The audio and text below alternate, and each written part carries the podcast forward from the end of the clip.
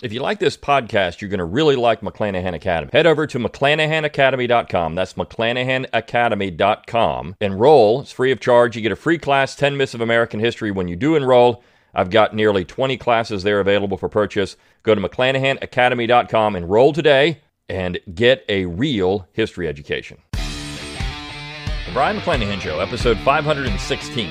It's time to think locally and act locally. Welcome to the Brion McClanahan Show.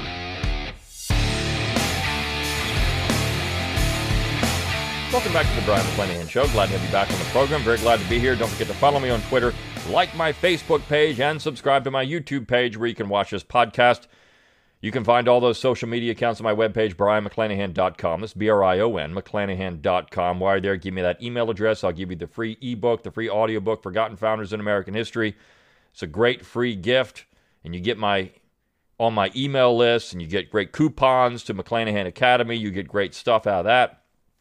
Go to McClanahan Academy, purchase a class. It's how you can keep this podcast free of charge, or purchase 10 classes. I mean, I've got a lot available. It's a great website, a great resource, and you get great content for what you do purchase. Also, you can look on that support tab at brionmcclanahan.com. You can throw a few pennies my way, get a book plate on one of my books. You can purchase one of my books. Another great way to support the show, click on the shop tab purchase my logo and all kinds of cool stuff. Another great way to support the show, you can go to Learn True History, T R U E, Learn True History. It's another great way to support the show. It's my affiliate link for Tom Woods Liberty Classroom. As always, though, share the podcast around on social media, rate it wherever you get your podcasts. Let people know you're thinking locally and acting locally. And this is a listener generated episode, so if you have ideas, send them my way. Now, oftentimes you hear this statement what we need in America right now is we need people to learn more history. We got to get more people interested in history. And look, I agree. Okay. I mean, I teach history for a living. I think history is very important. But if I was to say to you, okay, we need to teach more history, and so we're going to pull out the 1619 project and let's teach that to people, is that really that good? So, just this blanket statement of teaching history is highly problematic. And one of the things I often point to when I start my semesters every semester is how biased historians actually are. I mean, I'm biased. Look, you know it because you listen to me. I I'm open about that. When I've written books entitled The Politically Incorrect Guide to Something, clearly I'm biased. But a lot of historians get away with, or at least they try to get away with, being unbiased. We're just objective. We're objective historians looking at things with an objective lens, and you should just listen to us because we're just following where the information takes us. But that's not true. In fact, the mere selection of a topic shows your biases. Oftentimes, not always, but oftentimes it does. For example, if I said, well, uh, if somebody said, hey, what's your, what's your field of study? And I said, well, I'm studying the civil rights era. Well, what are your biases going to be then? You know it. That person immediately, now, probably 99.9% of the time, is going to be a leftist. And they're going to study that because they think that this is an area that they really need to get into and we really got to have social justice and all these things. This is what they're going to do. History as a weapon. I'll never forget when I was in graduate school, the chair of the department I was in his seminar, a reading seminar, and what what that means is they give you a bunch of stuff to read, and you sit around the table and you talk about it, and you know where it relates to the historiography and uh, to the history itself. And this professor sat there and said, "Well, the reason I'm a leftist today is because I studied history." And I think that's the case for a lot of people. The reason they're leftists is because they study history, but it depends on what history you're studying. For example, if I told you um, what we need to do is we need to study John C. Calhoun. And uh, I mean, that's that's a, okay. Study John C. Calhoun. I mean, on the surface, that's very vanilla. We're going to study Calhoun.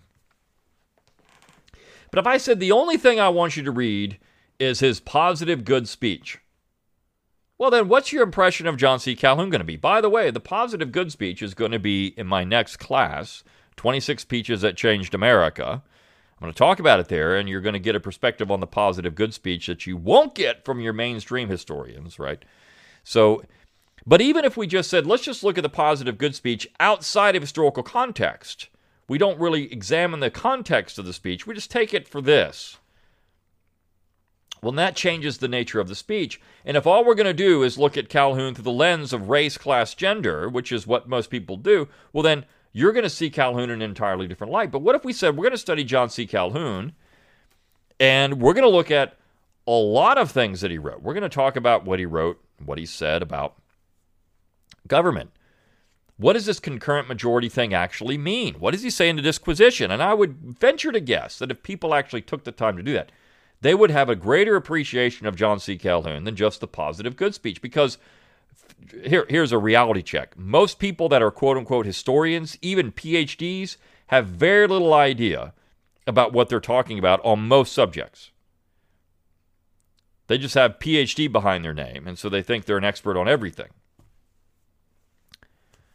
That happens. Now, I will not claim to be an expert on everything. There's lots of things, and people send me, uh, you know, requests. Can you do it on this? There's things I, I'm I'm not comfortable talking about because I just don't know much about it. So I would be remiss if I said, "All right, y'all go out and talk about that," and then I don't know anything about the subject. So that would that would be terrible. So you you got to understand that most historians, particularly now, are compartmentalized. They are experts in one little particular area that they know something about, and then they don't know much about a lot of other stuff. Or what they get about the other stuff is just basically what they're going to get from uh, a few lectures they've heard on it, or uh, maybe they've read a few books on it. Maybe, maybe they've maybe they've gone out and and pulled through the index some things they want to say about this or that of a book of somebody that's mainstream and they think they can trust. That's the that's the extent of their knowledge, quote unquote, on a particular area. And so this is why when I say if we're just gonna we gotta learn, I mean, I hear this, we gotta get our kids in school, get them learn more history. They don't know enough history. Okay. But what history are they gonna get? Are they gonna get Nicole Hannah-Jones? Or are they gonna get Allen Guelzo? I mean, I'm using one on the left and the right. Are they going to get the 1776 Commission report? Is that the history they're going to get? Because if they're going to get that, well, they're going to get a distorted vision of the past. That's not a good thing. And who are the people that are teaching them these things? And I and I, I did all this to set up what I want to talk about with the Gilder Lehrman uh, Institute of American History, their 2021 History Teacher of the Year finalists. This came out September 1st. And I want to talk about this particular thing because it shows you where the profession is.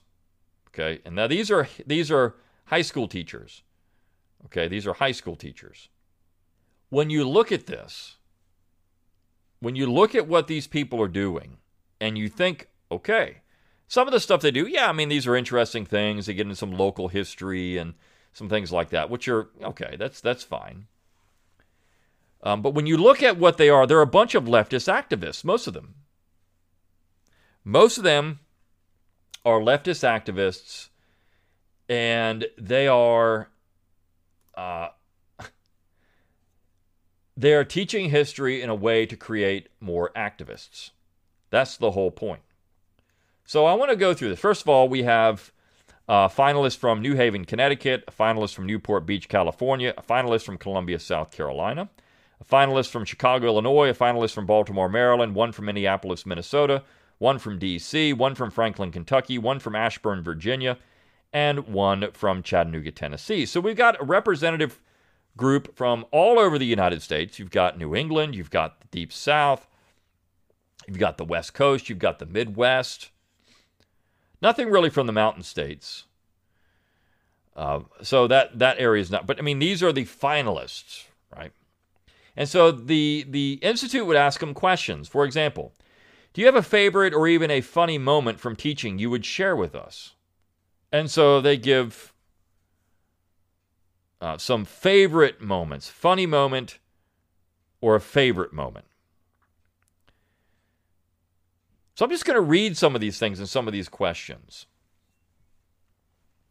So first, you have uh, a, a, uh, a guy, Justin Mitchell. Justin Mitchell is from Kentucky. He says this, quote, one of my favorite moments, it's not funny, or it's a favorite. One of my favorite moments in teaching was during our annual spring trip to the Memphis area with my advanced social studies students. On this trip, we end at the National Civil Rights Museum, which was always a highlight. But a few years ago, we happened to be on a tour with Pat Vale. This elderly lady was talking to all my students in the auditorium before the tour started, and we soon found out that she had participated in the 1964 Freedom Summer, which attempted to register as many African American voters as possible in Mississippi. This is an incredible experience that he'll never forget. Now, okay, I mean, civil rights history, all right, that's interesting, but it's the way that that part of American, if you're in Memphis, is there anything else you can talk about in Memphis? Now, maybe they did some other things, but they always end up at this. This is the highlight of the trip to go to the Civil Rights Museum, the National Civil Rights Museum. The highlight of the trip. That's a leftist slanted class. So, what you're going to get out of that is a bunch of leftist social justice activists. That's, I mean, this is what happens. You create activists. And some of these people are very open about doing that. Or how about Lindsay Sharon from California? I try to bring a bit of whimsy into the class at times, and I'll never forget the first time I dressed as Susan B. Anthony. I wonder if Miss Sharon is married because if she is, she wouldn't fit with Susan B. Anthony because Susan B. Anthony actually considered marriage to be a penalty. It was almost a death sentence for a woman. This is, I mean, this is how she thought about the institution. And she said a lot of other colorful things about it. But I mean, this was this. I wonder if Miss Sharon thinks the same way. The jaws of my students dropped as I welcomed them at the door. I did not break character as I went into discussing women's rights and the challenges she faced touring around the country presenting speeches. They were hooked, and they could not wait to dive into analyzing a declaration of sentiments afterwards. So here we've just created a bunch of women's activists. So you see, which history are we getting? This is considered to be just great history here. Well, guess what? I'm going to talk about the Declaration of Sentiments in my 26 speeches that changed America. And I'm sure I'm going to disagree with Miss Sharon as to what this thing actually does. Next question Would you tell us an interesting historical fact about the town where you grew up or live now? All right. So here is Natalia Bra- uh, Bragin- Braginsky, I'm sorry, from Connecticut. Natalia Braginsky. Okay. My students have taught me so much about New Haven, a city whose history abounds with stories of resistance. This is New Haven, Connecticut. Stories of resistance.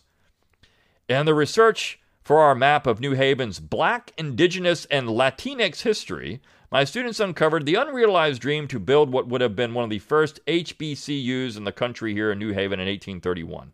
This attempt to create an HBCU, historically black college university, led by black abolitionist and minister Peter Williams, was blocked by Yale and New Haven leadership. As my former student uh, Damien puts it, in our walking tour, which recently featured on NPR's Disrupted, can you imagine how different, how much better New Haven would be if our country, if our city was home to one of the first HBCUs in the country? Well, why would that make it? I mean, this is just how much better it would be. Why would that make it better? Why would that make New Haven better? Now, again, I'm not disparaging historic black colleges and universities. That's great. But why would that make? I mean, this this is a this is a value, and it's not. A, it's a subjective statement. It's not objective. It's subjective. Just this simple. Well, this is what we're studying. We're studying studying Black, Indigenous, and Latinx history. So, is this what we want? I mean, this you send your kids to school. This is what you get from Natalia Braginsky. Just a few days ago, an archivist shared some primary sources about this history, and I finally learned where this HBCU would have been located on the very street where our school now stands, just a few blocks east of where we learned this history. Oh my gosh! so, I mean, come on now. Again, we can teach all this stuff, but she's clearly indoctrinating people with focusing on this. So, is that the history you want to learn? Or how about Ravana Jihan of Illinois, Chicago, Illinois? Quote, I live in Chicago now, which has a well documented history that is important to the culturally relevant lessons I teach. I grew up in downstate, though, in Carbondale and Makanda, and went to high school in Cobden.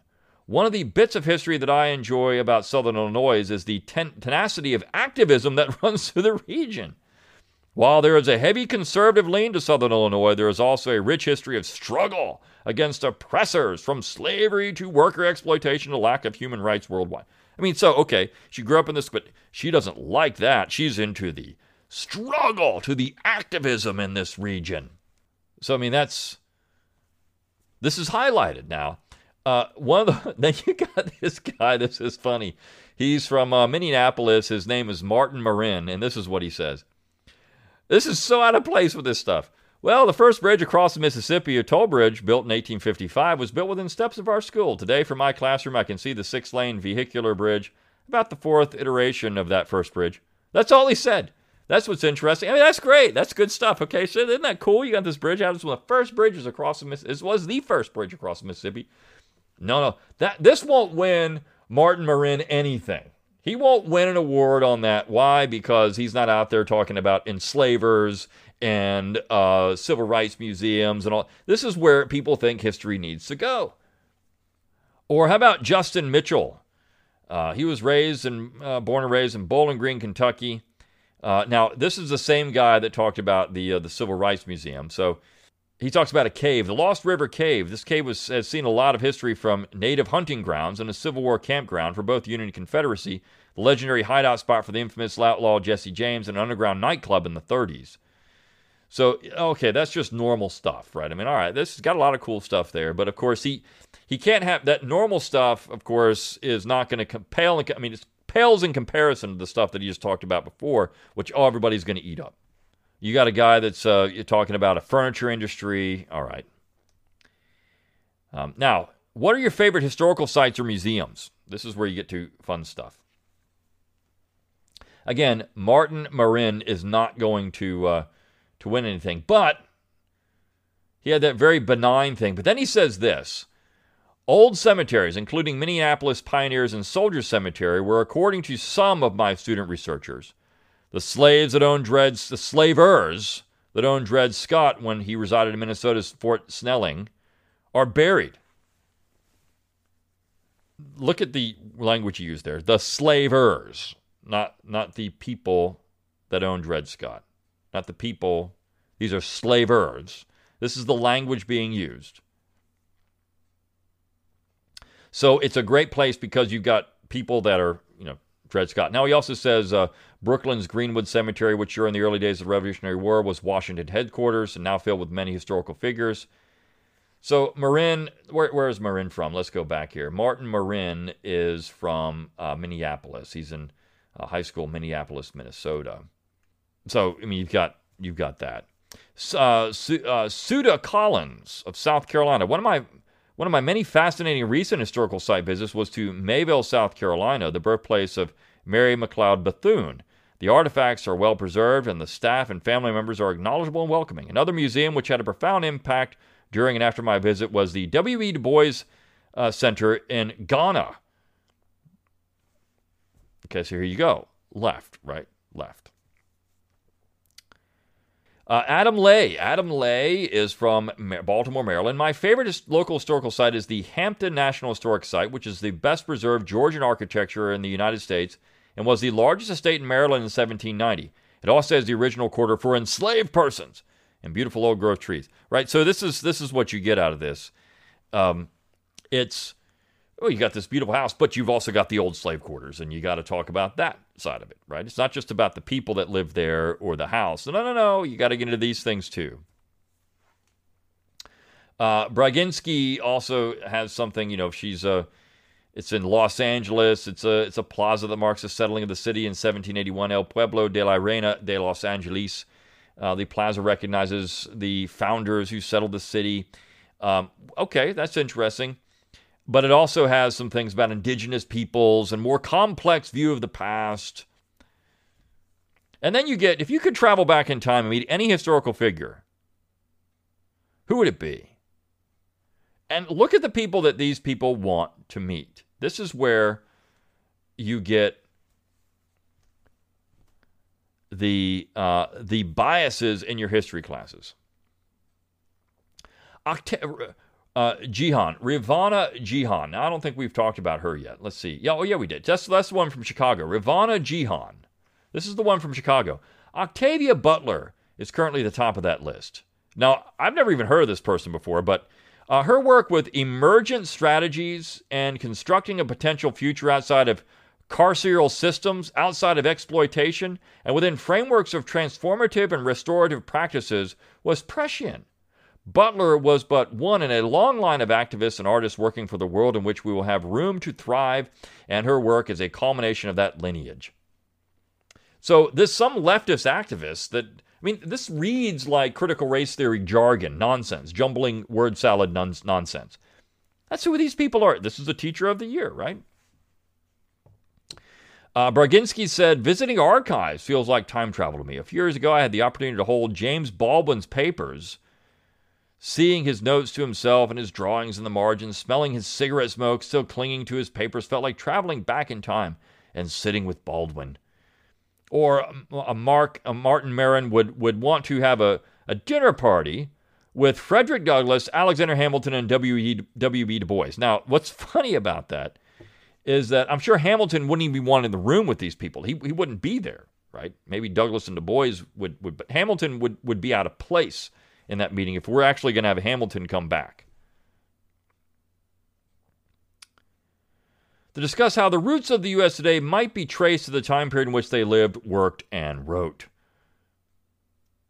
See, there you go. The roots of the current system are all Douglass, Hamilton, and Du Bois. That's the, I mean, I, I don't think he's wrong about that. I don't think he's wrong about that at all. But this is, these are the people you would pick. It shows you who these people are. Again, not saying there's any history is com- history is complex. You have all kinds of people, people to focus on, but this is this these are the these are the finalists for these awards. This is where the profession is. It's very leftist. And then Adam Lay says, as a historian, I've always been more drawn to the everyday lives of ordinary citizens than to the elite figures whose stories most often fill our history books. If I were to choose a certain figure from early U.S. history, perhaps it would be the radical abolitionist John Brown. Oh, yeah. I mean, maybe he, he might kill you, though, because maybe you're not in line with his thought. I'd have plenty of questions for him. And then you have Duke Ritchie. Duke Ritchie, let's see, which one was Duke Ritchie? Duke Ritchie's from Tennessee. So here's his answer. If I could go get in the fabled, fabled Back to the Future DeLorean, get the flux capacitor doing its job, and hit 88 miles per hour, I would go back to 1861 to meet my great great grandfather, Joe Ritchie, who was a poor, poor East Tennessee farmer who chose to fight with the Union Army in the Civil War, in part because he hated the uppity planners that constantly reminded people like him that they were beneath the slaveocracy and the social pecking order. Known as a Lincolnite in the Confederate South and persecuted heavily for going against the rebel grain both during and after the war, Joe gave up a lot that I will not get into here. But suffice it to say, he made decisions, some of them heroic and principled, some of them perhaps boneheaded, that would impact his family, including me, for multiple generations. Eventually, in part because of his politics, he was murdered in the years following the war. I'd like to get to know him and try to understand him better because I think understanding him would help me understand a lot about this place I call home, the war, the miserably failed Reconstruction, the lies of the lost cause, and how my own family fits into those narratives. So you see, good leftist here. Good, uh, just. This is when I laugh at people say, well, I mean, I'm doing this work. It's really going to stick it to the man, the narrative, and all these things. We're going to talk about the lies of the lost cause. That's what everybody talks about. So, so you really, you're just going along with the establishment. Then you really want to be someone against the grain. Talk about the lost causes, quote unquote, lost cause in a positive way. Uh, my gosh, I mean, now you're heroic in the modern profession. Now you're doing something real. So, I mean, a lot of these things, and they ask him about a, a, a project. Uh, this stuff is pretty benign. Uh, but uh, when you read these things, when you read what these these historians are doing, it's it's amazing because their left wing slant is so evident. And then you send your kids off to these schools, and this is what they get. And these are the people that are, I mean, you look at some of these individuals like uh, Adam Lay, he just looks like a smug little guy. He just, you know, some of them just look like, you know, Justin Mitchell looks like a happy, happy guy. But some of these people, you and if you get my email list, I'll send you the the uh, article to this. But you look at this stuff, and you think these are the people that are directing American history at the secondary po- uh, secondary level, not not for college, not for colleges or universities, but these are the people teaching, you know, high school students. And they're creating activists. That's the whole point. In fact, they say it outright now. My job is to create activists. And they're going to be an activist for the things that I think are important. It's sad, really, that historians have, have come to that. This is the age of history, but this is where we are. And that's why I wanted to talk about this today because much of the problem we face is not a lack of history in America. It's that this is the history that people are getting. Everything, everything traditional is bad. Uh, every all the great men, they're not great really. They're just awful people. But yet all these other people are great. I mean, we want to learn about John Brown. We're going to have a conversation with these. Uh, we're going to have a conversation with these activists, and we're going to teach people to be these activists. And I'm going to dress up as Susan B. Anthony. We're going to read the Declaration of Sentiments, and this is what we're going to do because I'm dressed up as Susan B. Anthony. Again, do they really? Does she really talk about Susan B. Anthony and what Susan B. Anthony said about things? I don't know if she'd be so in line with her. Maybe she would be. I don't know. But that's where we are. It's not it's not history to understand, it's history as a weapon. And that's the unfortunate direction of history in the modern establishment, the modern academy. All right. See you tomorrow on the Brion McClanahan Show. See you then.